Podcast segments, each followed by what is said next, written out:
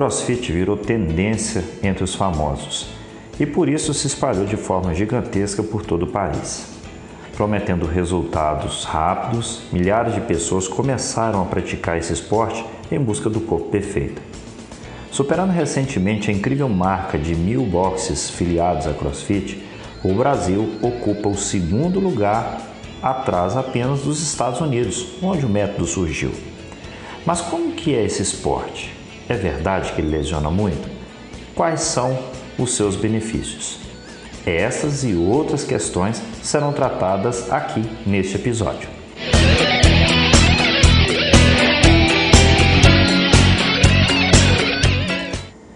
Eu sou o professor Amarildo e esse é o Discutindo sobre Ciência podcast, que com base em livros, artigos e assuntos do momento, relaciona algum tema da área da saúde e do treinamento com minha área de formação, a educação física. O tema de hoje a ser abordado é sobre o CrossFit, polêmico e eficiente. E aproveitando, você que está aí acompanhando o podcast, printe a sua tela, poste no Instagram e marque arroba Amarildo César. Assim vai ajudar esse podcast a ter mais relevância, ter mais visualizações. Aproveitando também, mande suas sugestões nesse mesmo Instagram, arroba Amarildo César. Os artigos que serão utilizados para embasar esse podcast estarão disponíveis para aqueles que entrarem em contato solicitando. Então pode utilizar o Instagram, pode utilizar o Facebook, então fica à vontade, né? Bom, que o CrossFit é um esporte fantástico que vem mudando a vida de milhares de pessoas pelo mundo por promover mudança substancial em múltiplas capacidades físicas, funcionais e metabólicas, e que seus praticantes se superam a cada dia, isto é um fato. Porém, muitos ainda têm dúvidas sobre esse esporte e, na tentativa de compreendê-lo, é natural, acabam utilizando como referência a musculação e comparando ali para comparar com o CrossFit. No entanto, é, esse esporte, né, por tanto Tanto o CrossFit quanto a musculação, eles têm filosofias, propósitos e objetivos tão distintos que não seria justo compará-los, mas sim compreendê-los. Bom, e aí o que, que significa? O que quer dizer o CrossFit? O CrossFit ele é uma marca registrada criada por Greg Glassman em mil novecentos e noventa e cinco e foi registrado como companhia fitness lá no, pelo ano dois mil. Essa modalidade esportiva se caracteriza como um programa de condicionamento físico em que se predomina a prática de exercícios físicos em alta intensidade. Esse programa ele incorpora os exercícios que são ditos como exercícios funcionais e esportivos. Agora, a base, é, os pilares que sustentam o CrossFit, para que se entenda melhor, ele seria uma junção do levantamento de peso olímpico, o L P O, ele reúne os movimentos relacionados ao treinamento funcional, reúne também movimentos ginásticos e aqueles movimentos que estão relacionados, que são denominados metabólicos. Bom, esses movimentos funcionais, para que vocês entendam melhor, eles são constantemente variados e na sua No, no momento que se treina CrossFit, eles são executados em alta intensidade. Porém, uma coisa, um fato que é muito interessante é que, é, comparando, né, com alguns outros esportes, considerando é, alguns aspectos, ele é considerado o, é, um exercício ou uma modalidade que as pessoas até chamam de antimonotonia, devido à variedade dos exercícios ginásticos, os movimentos pliométricos, o uso da calistenia, corridas, remadas, enfim, é uma, é uma junção de vários aspectos e quando isso tudo é periodizado dentro das necessidades, dentro dos propósitos, ele com certeza ele provoca muitas melhorias na aptidão física, no vigor de todos os seus praticantes. E o fato é que nós podemos falar que o CrossFit, ele, ele em alguns aspectos, né, dentro da, do seu propósito, ele tem como objetivo utilizar dez domínios das capacidades físicas e eu vou explicar cada uma delas, tá? A primeira delas, dessas capacidades físicas, é a utilização da força pura. Então, é, à medida que os treinos vão acontecendo, a periodização do treinamento dentro da proposta do, do próprio box, do head coach, que é o coach que organiza os treinos, ele encaixa essas valências, essas capacidades que são exigidas, e uma delas é a força pura. Essa força pura pode ser entendida como a capacidade de erguer uma carga elevada dentro da, do, do, do próprio treino, dentro da, da, da própria execução dos treinos do dia. A segunda capacidade física que nós podemos falar, e também tem relação com a força, é o que é chamada força relacionada à resistência física muscular, ou vulgarmente, né, popularmente chamada de resistência muscular. Então, a resistência muscular, ela é um dos aspectos relacionado também ao treinamento de força. O terceiro pilar também tem relação com a força, que é a força explosiva, também conhecido como potência. Então, quanto mais potência muscular for desenvolvido, ela tem a sua relação dentro da, dos aspectos de força e, por sua vez, ele é treinado também ali dentro, fracionado dentro, né, da, da, da proposta, dentro das, das variedades, das diversidades que tem o treino. O quarto pilar é a velocidade. Quarta capacidade. A velocidade pode ser entendida como a capacidade que a pessoa tem de movimentar seus membros é, de uma maneira mais rápida. Então, ela pode... É, então, um exemplo para ilustrar melhor, quando uma pessoa tenta, é, em menor tempo, cumprir um espaço de cem metros, igual a corrida de cem metros, ele vai utilizar a sua maior velocidade de membros. Então, esses, até esse momento, esses quatro, esses quatro aspectos, eles têm muita relação com o treinamento de força. E muitas das vezes as pessoas atribuem o treinamento de força apenas a aspectos estéticos e esquece de mencionar a questão funcional da força. Então, se você pensar em força pura, que você ergue peso, se você pensar em resistência muscular, que é a capacidade de sustentar uma... Uma, uma atividade por um período mais longo e tentando ali suprimir, contornar, tolerar a fadiga, isso é resistência. Quando nós falamos de potência muscular, ela requer todos aspectos relacionados ao, com a força, a, a potência muscular, a capacidade de gerar energia, e o quarto pilar seria a velocidade, muito fácil de compreender. Outro aspecto interessante envolvendo a questão cardiorrespiratória ou resistência cardiorrespiratória entraria como um, uma quinta capacidade física que é desenvolvida, que nesse aspecto eu poderia resumir, né, quando nós falamos do cardio e respiratório, seria relacionada ao consumo de oxigênio. Então, quando o ser humano, quando uma pessoa, ele consegue captar do ambiente o oxigênio, transportá-lo no sangue e utilizá-lo de maneira mais eficiente no músculo, é, nos músculos que estão sendo exigidos na, durante o treino, ele, ele significa uma capacidade cardiorrespiratória.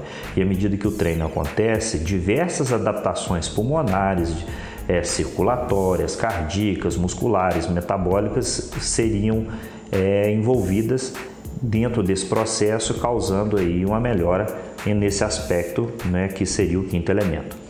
O sexto, a sexta capacidade física que desenvolve, tem um aspecto muito importante nas questões funcionais e no cotidiano, é a flexibilidade.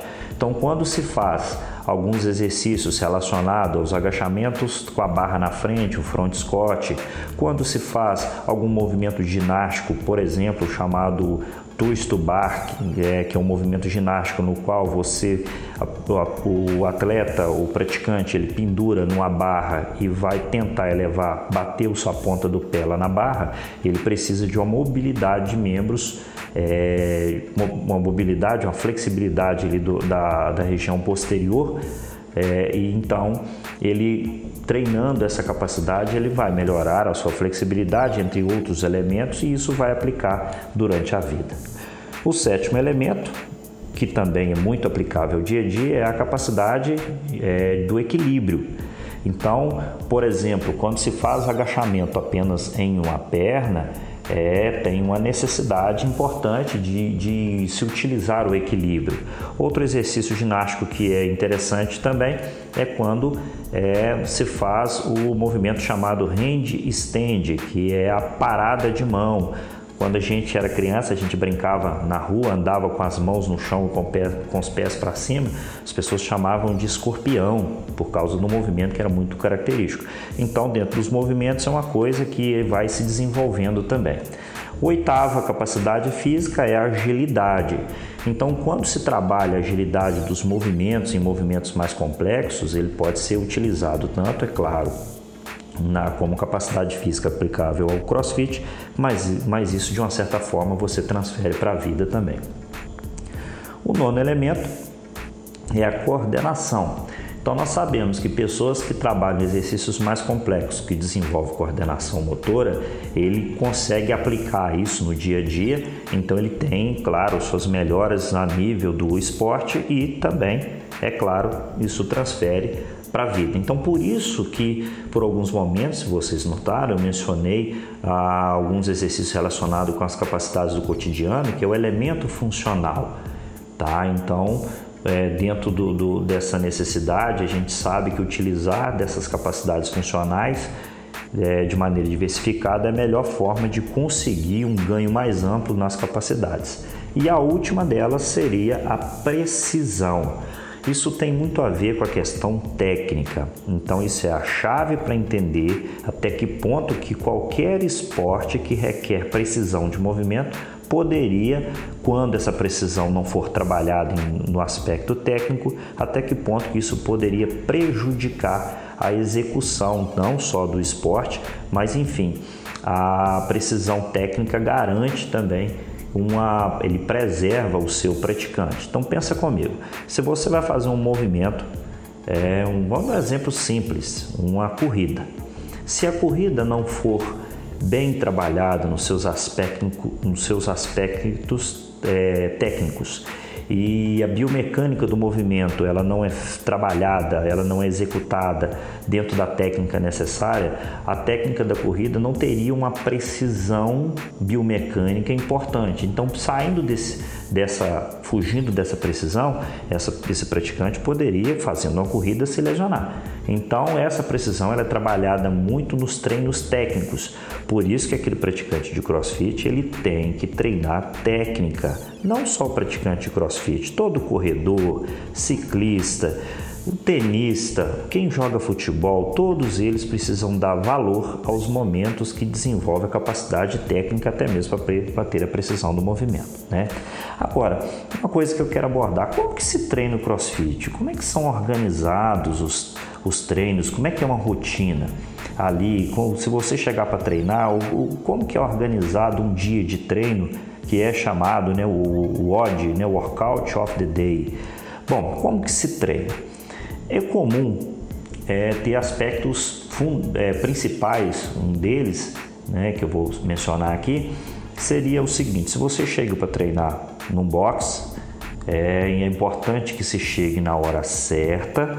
As pessoas que têm um atraso, eles pulam etapas e isso não é interessante. Então, quando alguns boxes utilizam, por exemplo, de uma punição, de pagar o, o temido burpee, é, aqueles que chegam atrasados, muitas pessoas imaginam que aquilo seja uma, uma punição, quando na verdade não é.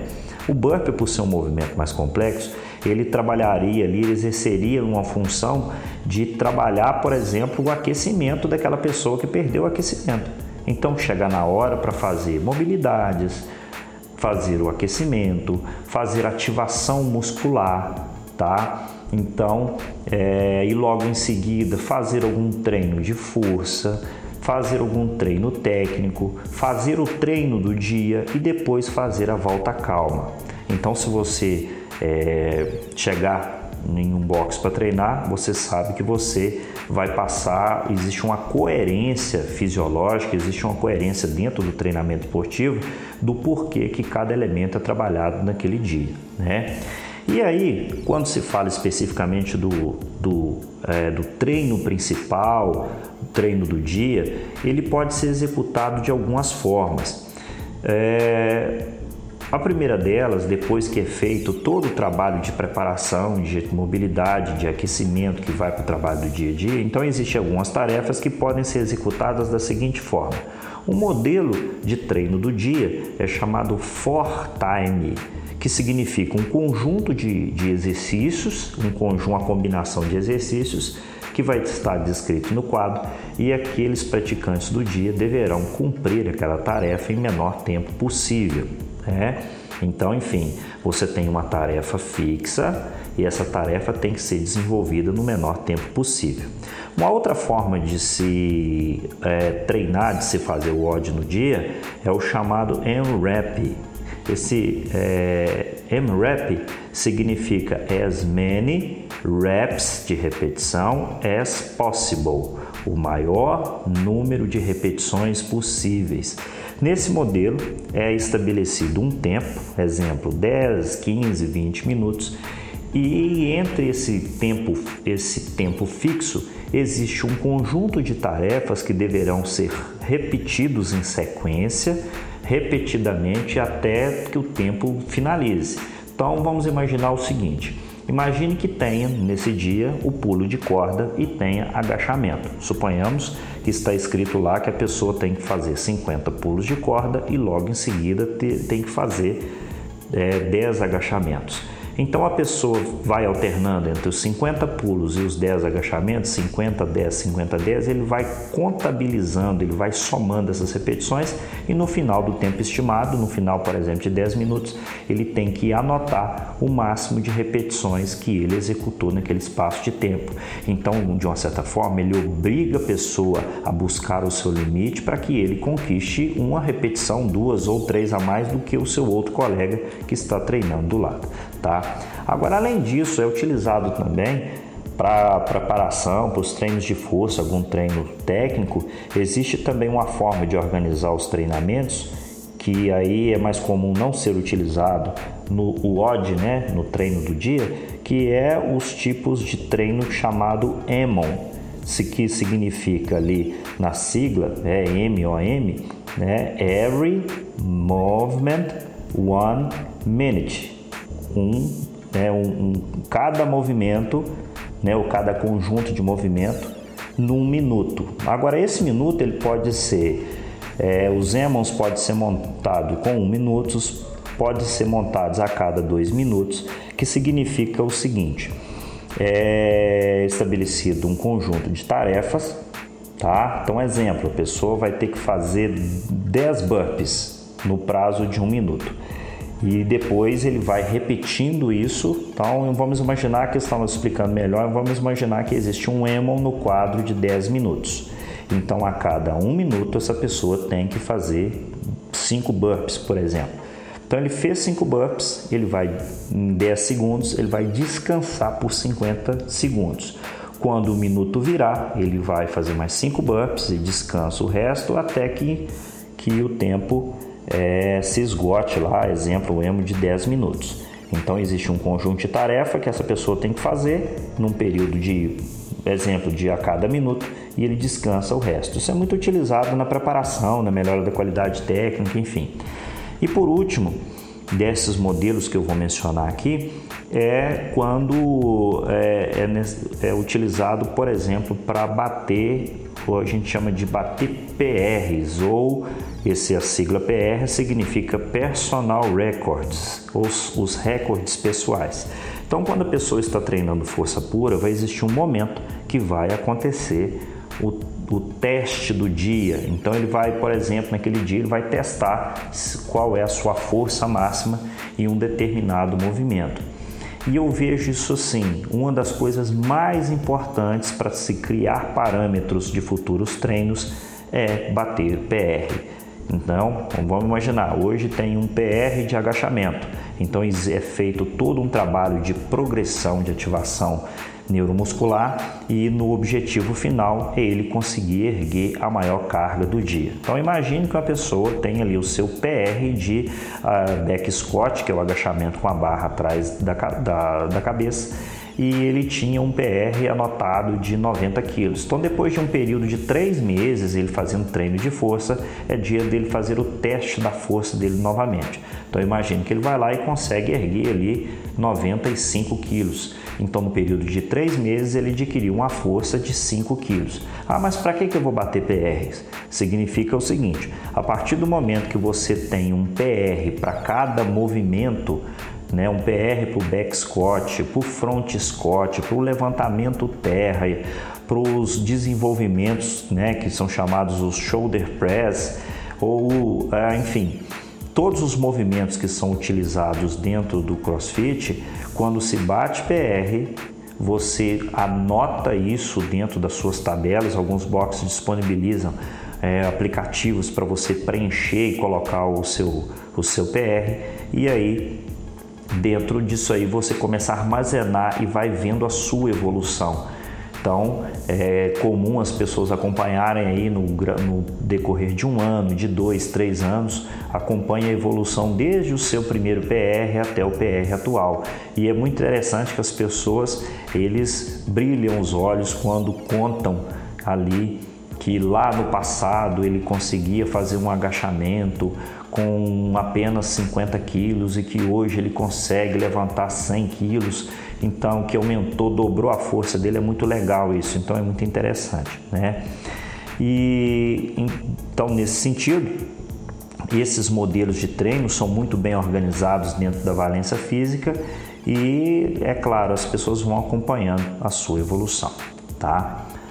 Bom, já fez o print de tela hoje, então eu vou te dar um tempinho para você printar sua tela, postar nos seus stories e não esquecer de marcar o Instagram, arroba Amarildo César, para dar uma moralzinha pra gente, tá?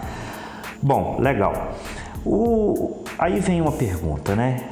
A grande polêmica. Se o nosso tema é polêmica e eficiência, então vamos na polêmica. O CrossFit lesiona muito, tá? Bom, a literatura limitada que fala ainda a respeito dessa modalidade, ela propõe, é claro, investigar as principais mudanças na aptidão física e, e né, em algum, nesse caso, algumas lesões. Então, já aconteceu um murmúrio, algumas pessoas falando muito sobre ah, se o CrossFit lesiona. Então, vamos pensar o seguinte: se você faz, se você joga futebol, faz judô, se joga basquete, se faz caminhada, se corre, se faz crossfit, se faz musculação, o fato é que se você está em um esporte, você está sujeito às condições, você está sujeito a lesões, né? Então, claro, cada um tem suas particularidades. Porém, tem, né, um dos artigos que foi utilizado como referência, que foi publicado em novembro de dois mil e dezenove, ele mostra o seguinte: nesse artigo foi publicado que quatrocentas e quatorze pessoas, quatrocentos e quatorze participantes é, desse estudo apresentaram apenas três vírgula dois lesões a cada mil horas de treino. Agora, isso seria muito, porque se falar que a cada mil horas é, você estatisticamente estaria sujeito a três lesões ali, agora e os outros esportes? Então, eu trouxe informação também. O judô, segundo ou, né, outra fonte, é a cada mil horas, a possibilidade seria de dezesseis lesões a cada mil horas.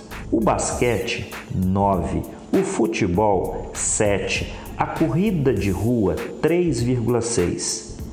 Então, a corrida de rua, dentro de, de alguns artigos, apontam que ela pode, poderia ser mais lesiva do que o CrossFit, tá?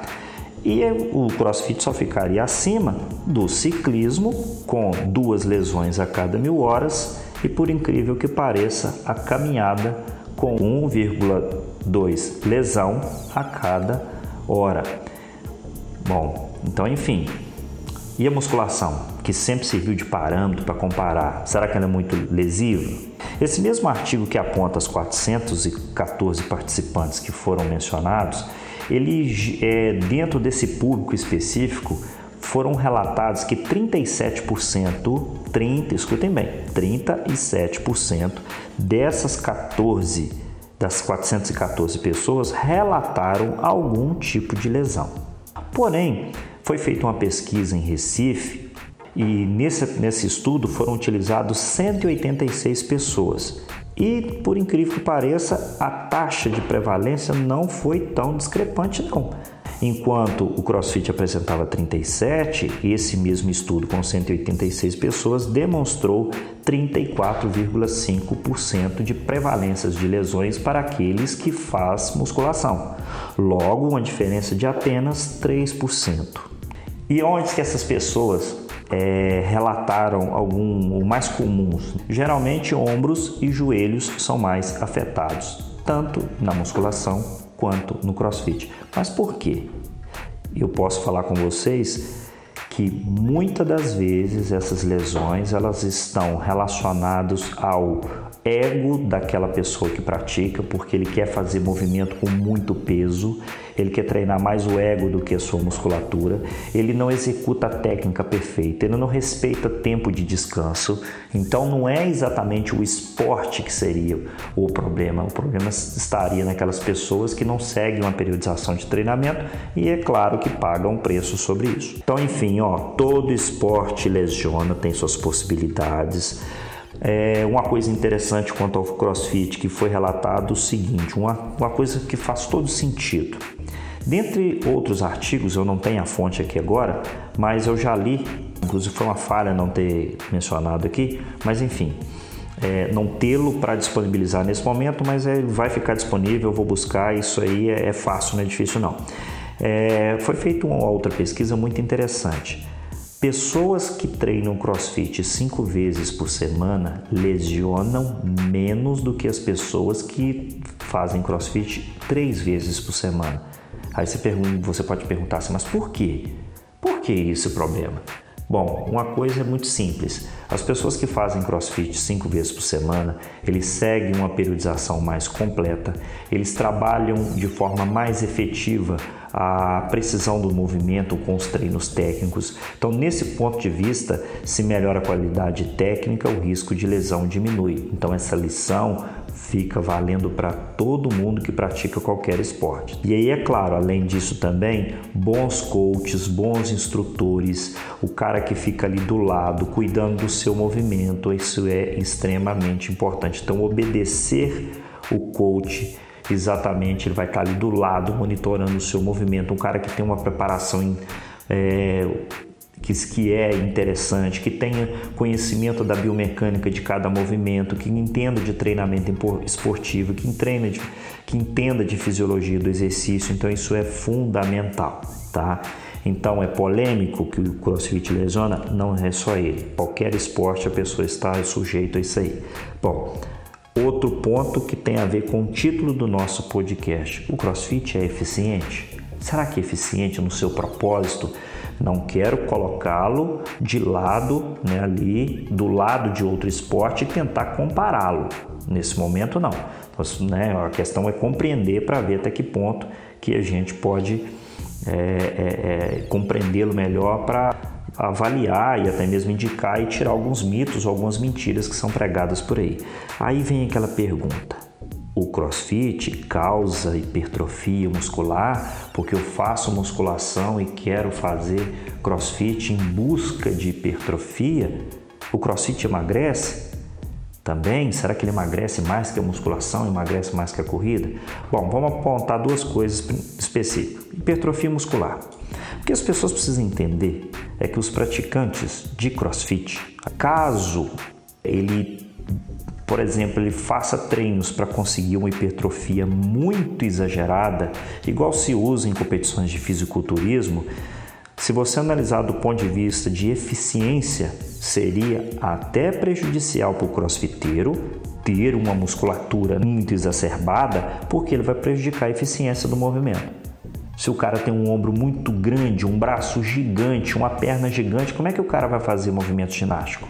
Como é que ele poderia apresentar estatisticamente ali mais mobilidade do que alguém que tem uma musculatura hipertrofiada, mas não tão volumosa, tão exagerada, igual se busca para os praticantes de fisiculturismo? Então não justifica. Então, aplicabilidade. Da mesma forma, ah, o cara quer fazer corrida. Se ele for grande, hipertrofiado, não vai ser veloz.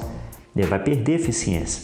Então, cada esporte exige um biotipo específico e, no caso dos praticantes de, de CrossFit, não precisaria de uma musculatura muito desenvolvida. Não seria o caso. Agora, CrossFit emagrece? Primeira coisa, vamos analisar o seguinte. Que o CrossFit ele pode causar ali, ele pode levar a um elevado gasto calórico, isso é fato, pela sua intensidade. Com isso, como ele tem uma característica de é, esporte intervalado de alta intensidade, com certeza os praticantes de CrossFit, após o término do treino, O, em termos metabólicos, ele ficaria por algumas horas fazendo um consumo mais É, elevado de oxigênio, né? Ele terminou de fazer o treino, ele continua transpirando por algumas horas, a temperatura corporal dele é, se eleva, ele consome mais oxigênio mesmo tendo terminado. Isso dentro da fisiologia do exercício se chama E P O C, que é o consumo excessivo de oxigênio pós-treino.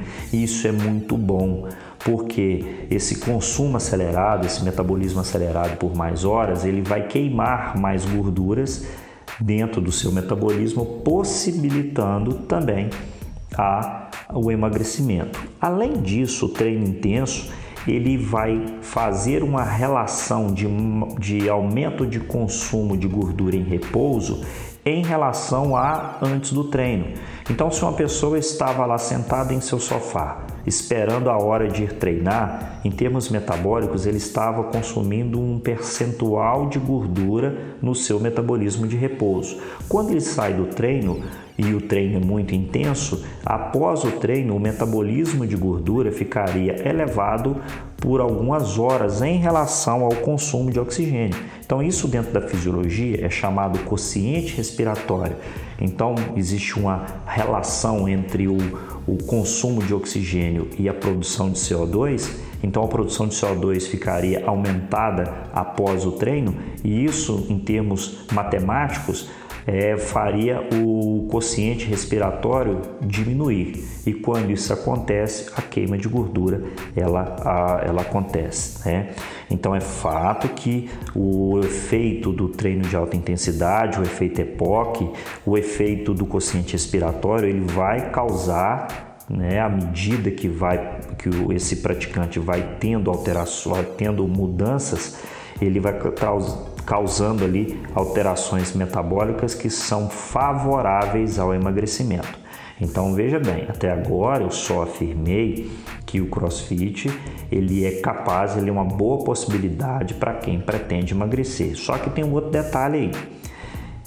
A última coisa para a gente realmente compreender se o CrossFit emagrece estaria relacionado à dieta versus o treino. Porque imagina comigo a seguinte situação.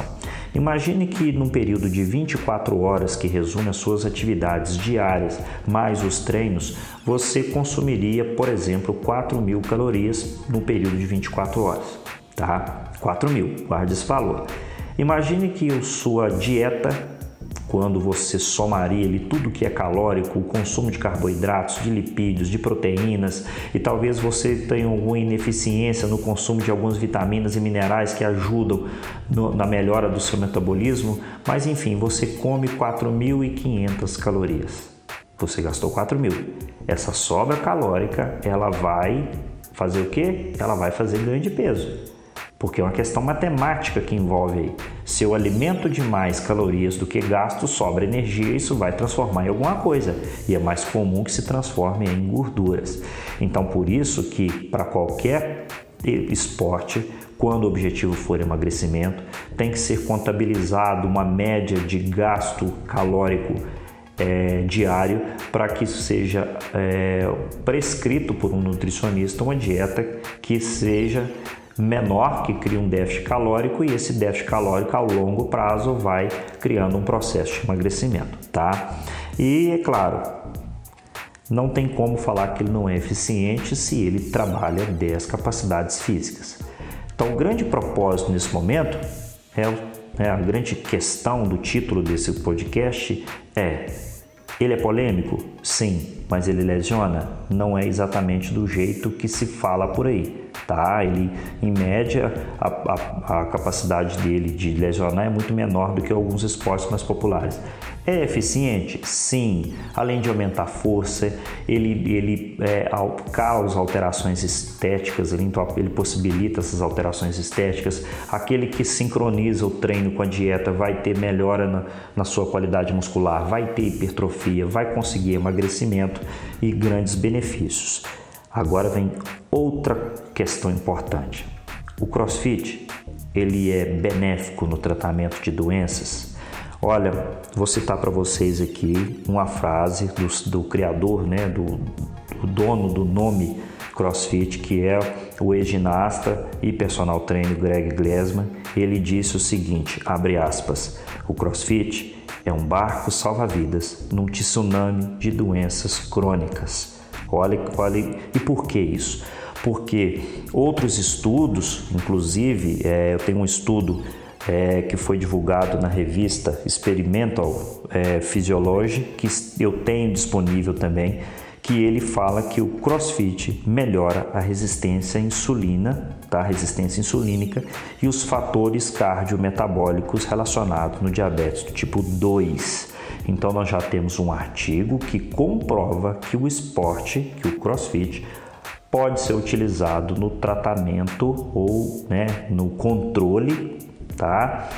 Do diabetes, por exemplo. E além disso, uma coisa que eu quero falar aqui é que é fato que é, inúmeros brasileiros morrem a cada ano vítima de doenças crônicas, câncer, diabetes, doenças cardiovasculares, problemas crônicos respiratórios, e isso um número que deixa a gente, né, em estado de alarme, de alerta, é que isso, esses parâmetros aumentou vinte e seis por cento no Brasil nos últimos dez anos, de acordo com o Ministério da Saúde.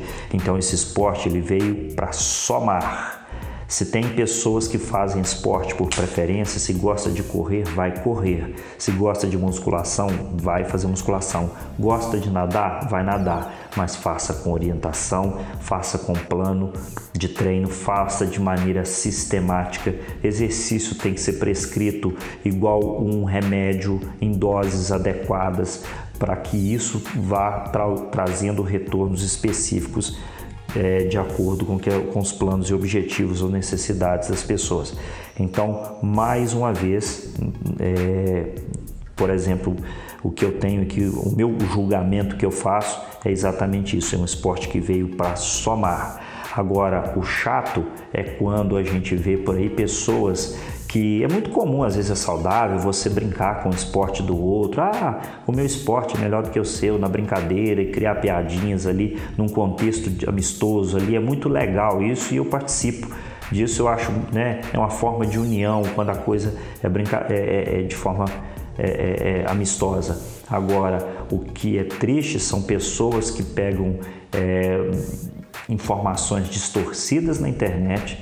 E à medida que eles pegam essas informações distorcidas, eles julgam aquilo a seu modo e começam a apedrejar e condenar o esporte do outro. Não estou falando apenas do CrossFit, não. Estou falando de pessoas que elegem esportes para crucificá-lo. Então, enfim, cada pessoa, da mesma forma que cada pessoa tem preferência por comida, que tem preferência por roupa, que tem preferência por muda, por música, desculpa, essas pessoas elas têm também preferência por esporte. Então existe até um questionário que ele é utilizado durante um período de anamnese para conhecer um aluno novo, que é feito por personal ou na academia. Esse questionário ele cita sobre a tolerância e preferência daquela pessoa por tipos de esporte, se é intenso, se é moderado, se é contínuo, se é intervalado. Isso por quê? Porque a preferência por esporte aumenta a aderência. E se isso for feito com zelo, as pessoas por preferência farão o, o exercício por maneira, por tempo mais prolongado e dá tempo de colher frutos que essas pessoas tanto almejam, tá legal? Pessoal, eu acho que a minha contribuição por hoje é, é essa, tá? É, mandem perguntas, mandem sugestões lá no meu Instagram e, uh, e, e é claro, eu preciso de mais sugestões para outros temas, tá? Em breve outros, outros temas e as pessoas que já colaboraram, eu já anotei o, o, os temas e no futuro eu farei ali, à medida que, que forem surgindo temas interessantes, eu vou comentando aqui, tá?